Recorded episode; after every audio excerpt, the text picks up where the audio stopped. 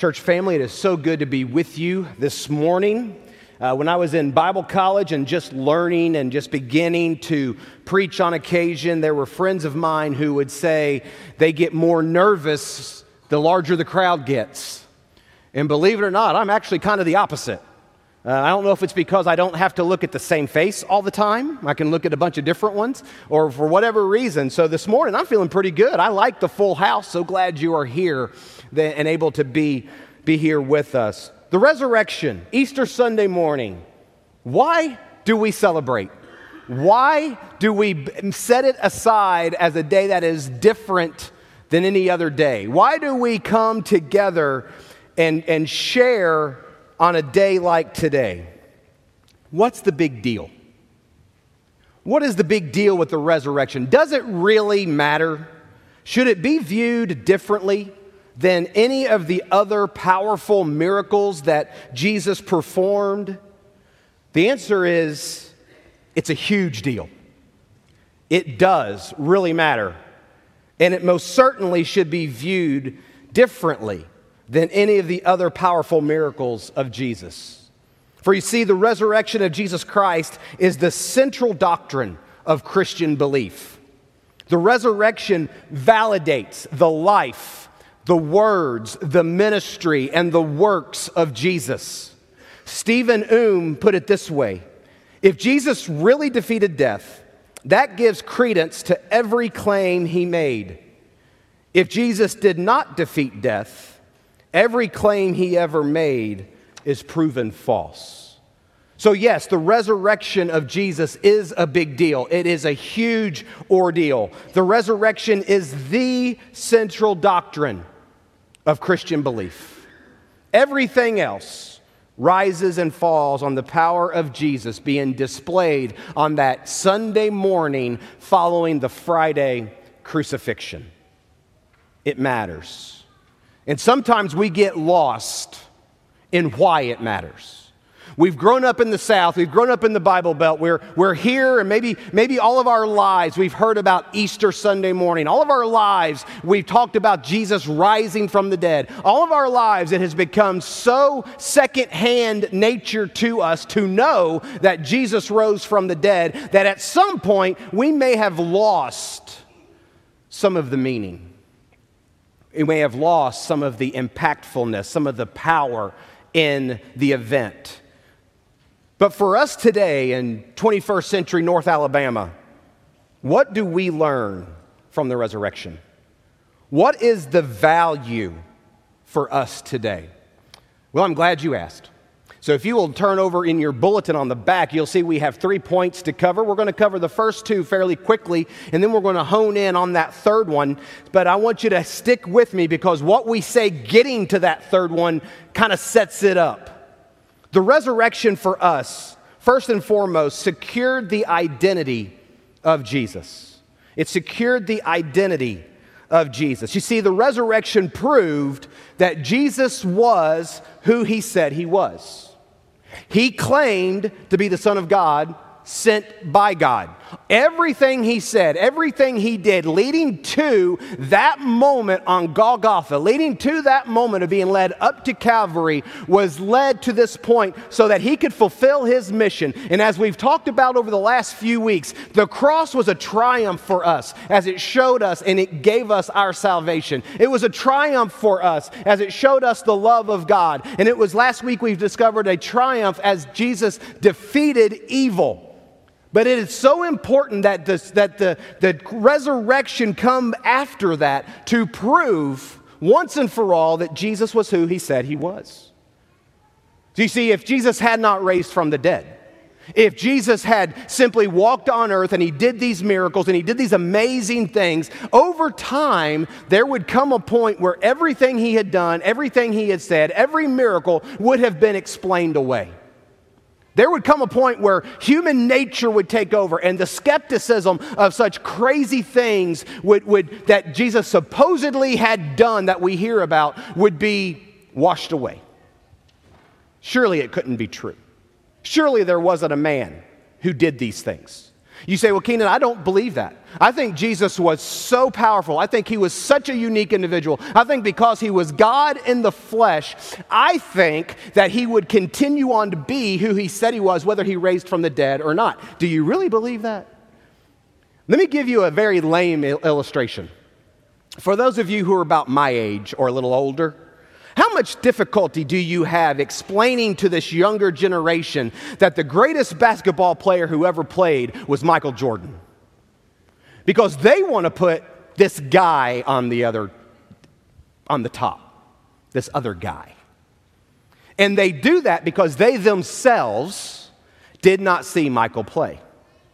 So every chance we get, anytime Michael Jordan comes on, I'm turning it on. Hey, watch this move. Hey, look at what he can do. Because I want my children to understand MJ's the best. But because they didn't see him, they doubt it. How about this one? I was watching 30 for 30 the other night about Bo Jackson. Y'all remember Bo? Come on. Probably the greatest athlete athlete of all time. But his, his uh, things he accomplished, the things he did on the baseball field and football field, to a, a, younger generation who never saw him play would see that as myth or legend. Surely he wasn't that good. Surely he didn't throw Harold Reynolds out from the wall in left field without the ball ever touching the ground. Surely he did not run over Boz at the goal line. Surely he did not run a 4.12 40 at 220 pounds. Surely he is too good to be believed. You see, we have a skeptic nature. And if you think the resurrection isn't important, what you miss is that Jesus would have, his identity as being the Son of God would have been lost over time. It validated everything he did. He proved he was the Son of God. According to Paul in Romans chapter 1, starting in verse 3, he said, Concerning his Son, who was descended from David according to the flesh, and was declared to be the Son of God in power according to the Spirit of holiness, by his resurrection from the dead, Jesus Christ our Lord his resurrection, the power of God working in him, raising him from the dead, validated everything he ever did or said. It proved he was who he said he was. He is the Son of God.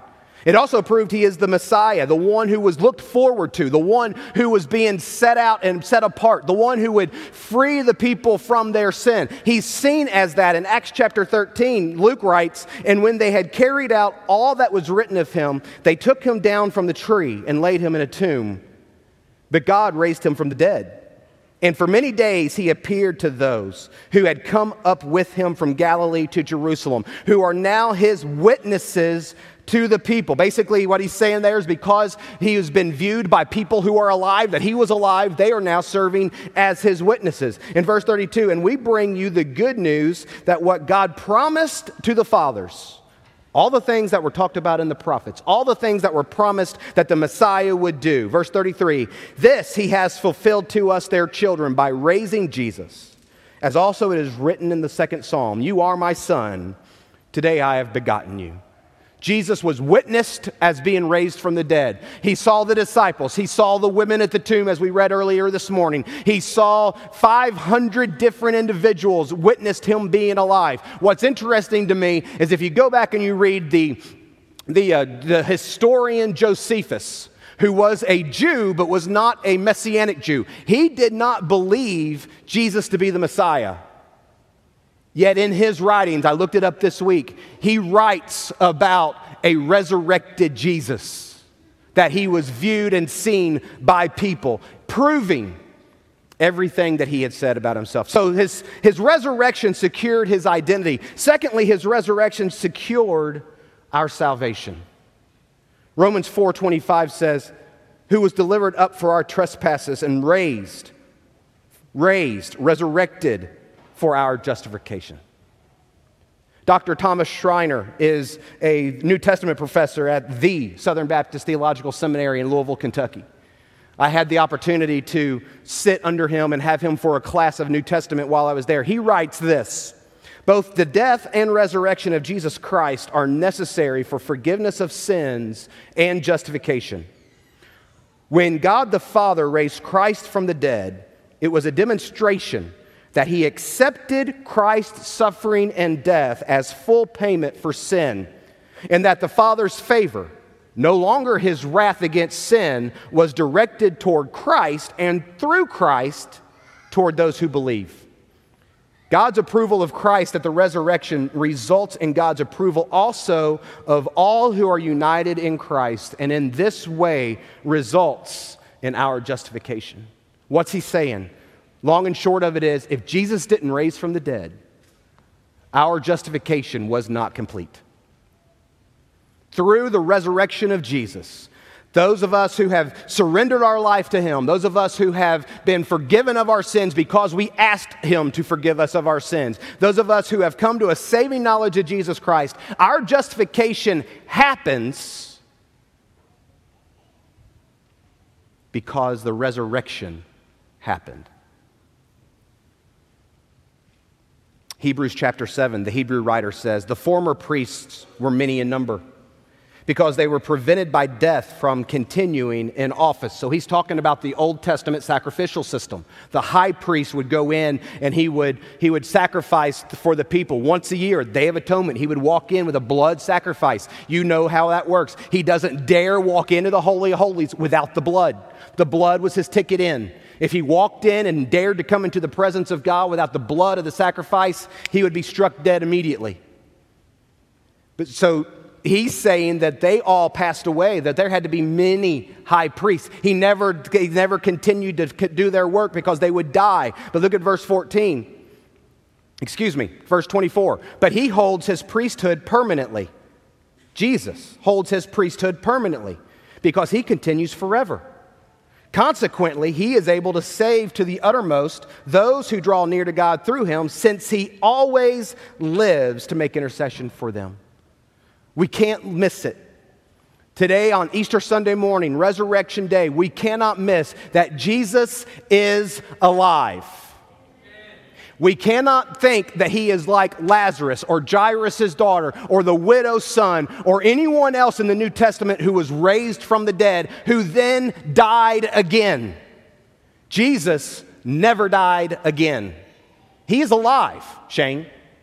He is sitting at the right hand of his Father. He is interceding for us as our great high priest. He never has to stop interceding for us because he never dies. He is living forever. And because he always lives to make intercession for us, we know that the resurrection matters. We don't have a dead Savior. We don't have like any other religion in the world whose founder is dead. We have the founder of our religion, the one our, our faith and beliefs are based on. He is alive, living today, standing beside the Father, interceding for us. Can't miss that. The resurrection secured the identity of Jesus, the resurrection secured our salvation. But thirdly, and probably a little longer, instead of thirdly and more quickly, right? Thirdly, and maybe a little longer, the resurrection secured our victory over death.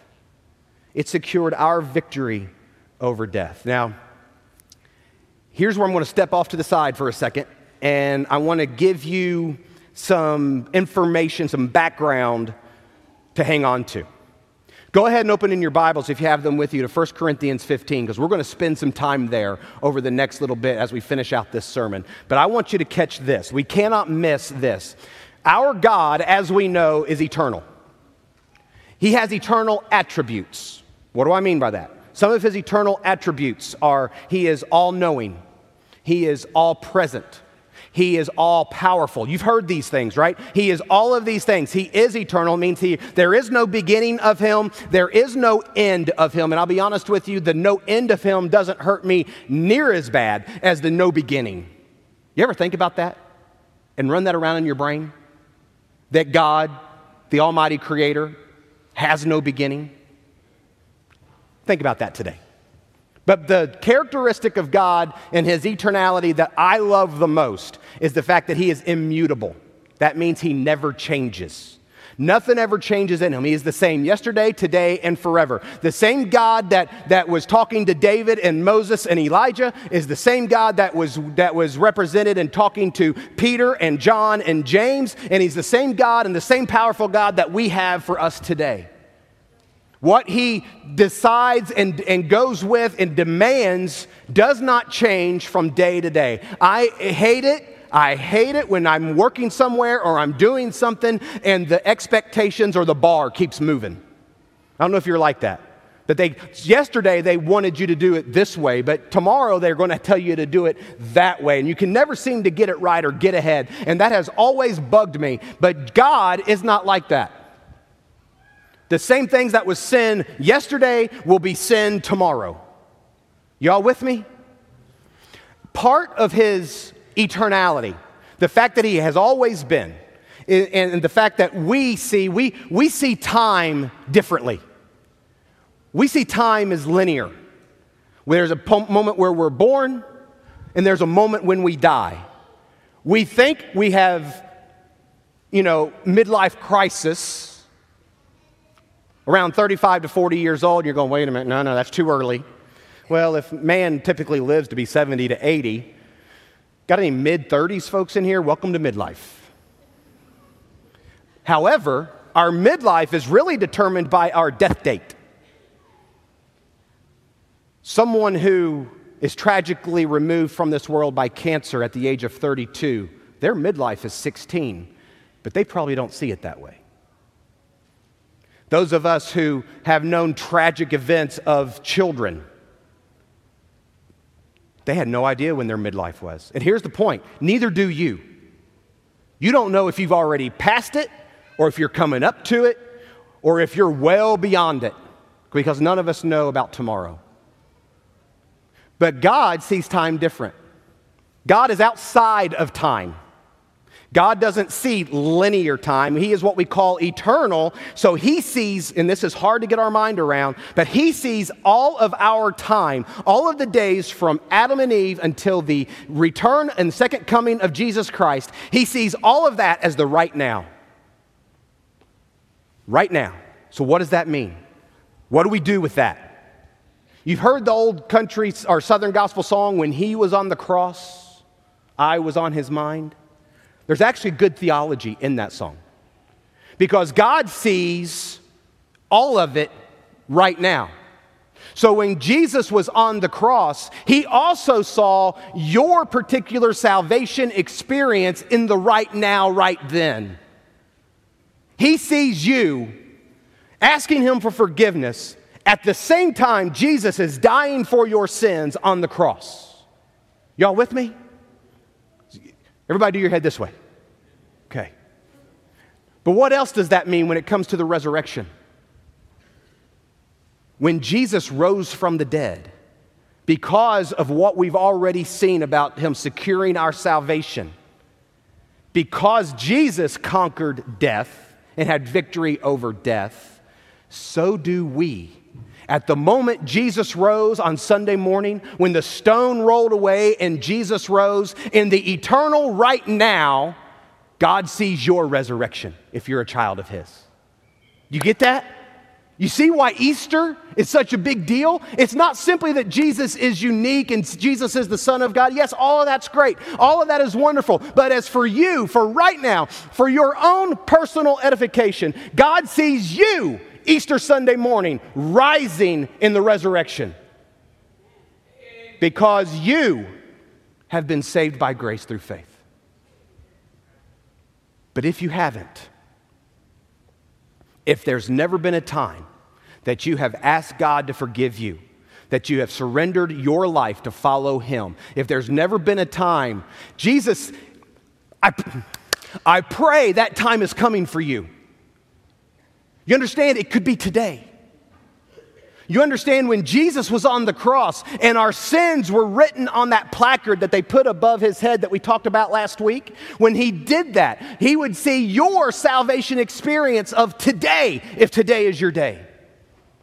2,000 years ago, Jesus died on a cross and he sees you and your sins and what he has for you to wipe that away. And then three days later, victory, victory, victory over death when Jesus raised from the dead and he sees your resurrection as well. But you, you have to receive it. It's not something that's just automatically given to you. There is no such thing as universalism. There is no such thing that every person under, under, under heaven will eventually make their way into heaven because God is love. No, no, no, no. Go back and watch two weeks ago. We decided what God was, and we decided what love was. And it's not your definition, it's His. God loved you enough that He gave His only begotten Son so that you should not perish but have eternal life. All of that is setting up victory over death. All right, y'all ready? Here we go. 1 Corinthians chapter 15. Look at verse 13. But if there is no resurrection of the dead, so start off, let me remind you, Paul is writing to the church at Corinth. And they are a group of believers there in that church who believes in the resurrection of Jesus, but they do not believe in the resurrection of believers. They don't believe there will be a final resurrection of us. They've, they've let some pagan teaching get involved in their church, and they don't believe that the people, that we as believers will be, re, re, what's that word? Resurrected. Thank you. But they believe in Jesus being raised. So look what he says. If there's no resurrection of the dead, then not even Christ has been raised. And if Christ has not been raised, then our preaching is in vain and your faith is in vain. In other words, what are we doing here? We are even found to be misrepresenting God because we testified about God that He raised Christ, whom He did not raise, if it is true that the dead are not raised. For if the dead are not raised, not even Christ has been raised. And if Christ has not been raised, your faith is futile and you are still in your sins. Then those also who have fallen asleep in Christ have perished. If in Christ we have hope in this life only, if this is all there is, if there is no resurrection of the dead, we are of all people most to be pitied. What's Paul's argument?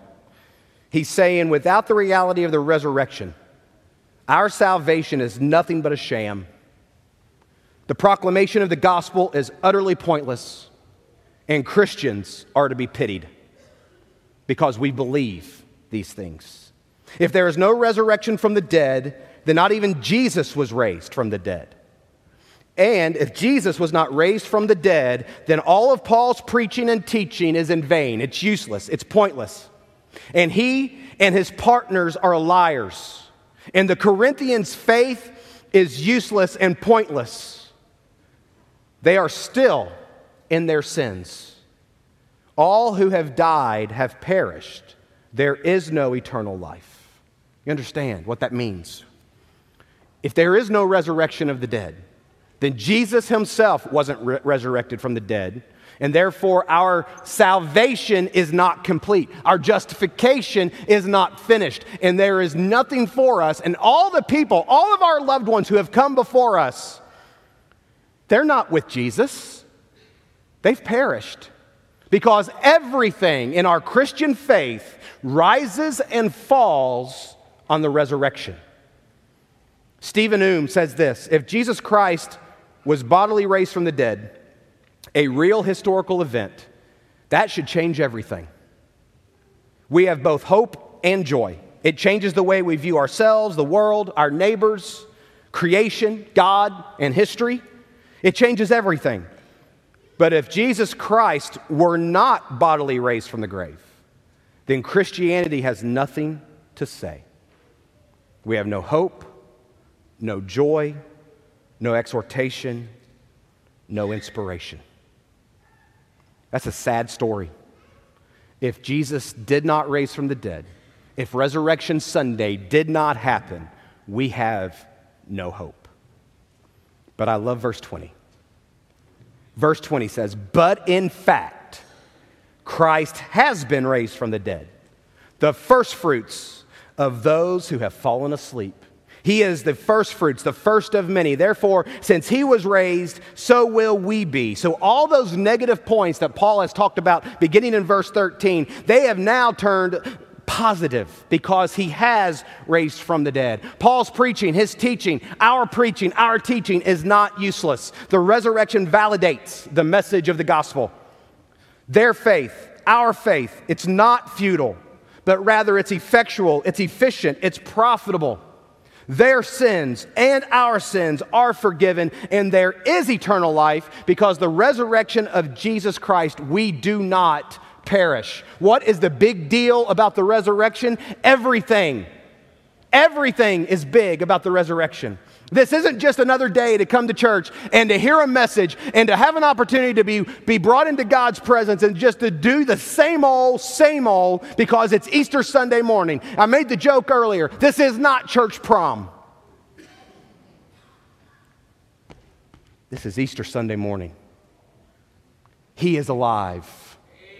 And because he's alive, he has secured his identity. Because he is alive, he has given us victory over death. Look at now what it goes on and it says in 1 Corinthians 15 21. He says, For as by a man came death, by a man has also come the resurrection of the dead.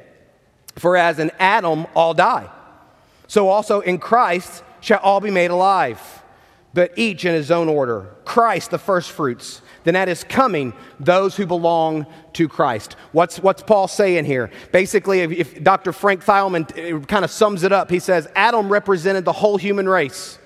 The whole human race would follow Adam with sin. His sin, therefore, affected all human beings. Similarly, Christ represented all who would belong to him, and his obedience, therefore, affected all believers. Don't miss that phrase those who belong to Him. Friends, there are some of us here in this room, Easter Sunday morning, and you do not yet belong to Him. You say, well, you know, if you're a, if you're a typical coming to Easter kind of person, you're saying, well, here it comes. Here's the part where the preacher tells me where I'm so bad.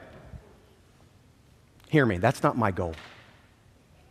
My goal is to tell you how good He is that you, though you were dead in your sins, He came and lived and died for you.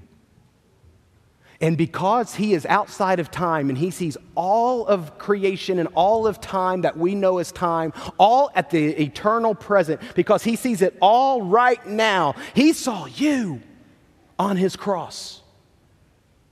When the Romans wrote his crime, as we mentioned before, and they put it above his head, and it said, Jesus of Nazareth, King of the Jews, that was for you. Don't worry about the person sitting next to you. Don't worry about somebody and, and your mama who's down the street. Don't worry about anybody else. It was for you. He died for you. And he lives for you. And when he resurrected, if you come to a saving knowledge of Him, if you come to a place where you ask Him to forgive you, if you come to a place where you say, I surrender my life and I'm going to follow you as best I can, and as I learn and grow, I'll, I'll follow you more and I'll learn more and I'll do better, but I'm going to grow and you're going to transform me and I'm going to come, and then He sees your resurrection. It all comes together in that instant, that moment. Romans 5:17 says for if we because for if because of one man's trespass death reigned through that one man much more will those who receive the abundance of grace and the free gift of righteousness reign in life reign in life through the one man Jesus Christ.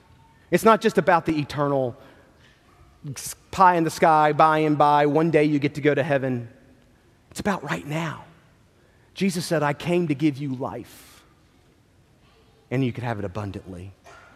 So don't hear this as how bad are you? Don't hear this as how, how bad you must be as a sinner. Hear this as how good God is, in that He conquered the final enemy in death for you. It's for you.